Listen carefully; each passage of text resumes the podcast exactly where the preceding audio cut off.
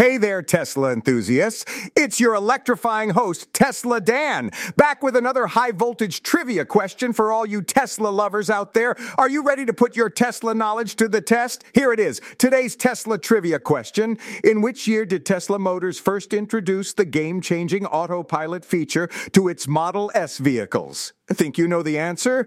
If you do, email me at d at metv.com. That's d at mitv.com, and I'll announce the winner by name. And as always, if you want to stay charged up on all things Tesla, head over to learn more and join the Charged Up podcast community. Good luck, and may the best Tesla fan win.